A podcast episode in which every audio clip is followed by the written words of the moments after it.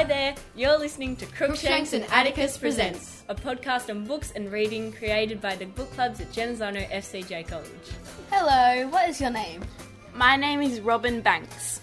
That's a very interesting name. So, um, what books did you read over the holidays? I read a book called Wormwood Mire by Judith Rossell. What is that book about? Wormwood Mire is about this town that everyone believes is haunted and or cursed, whatever you would like to say. It's about this girl who tries to find secrets within the town about her and her family, and she wants to know where she comes from. So, who would you recommend this book to? Um, people that like mystery and adventure, um, and teen, teens and tweens. This is just in time closing off.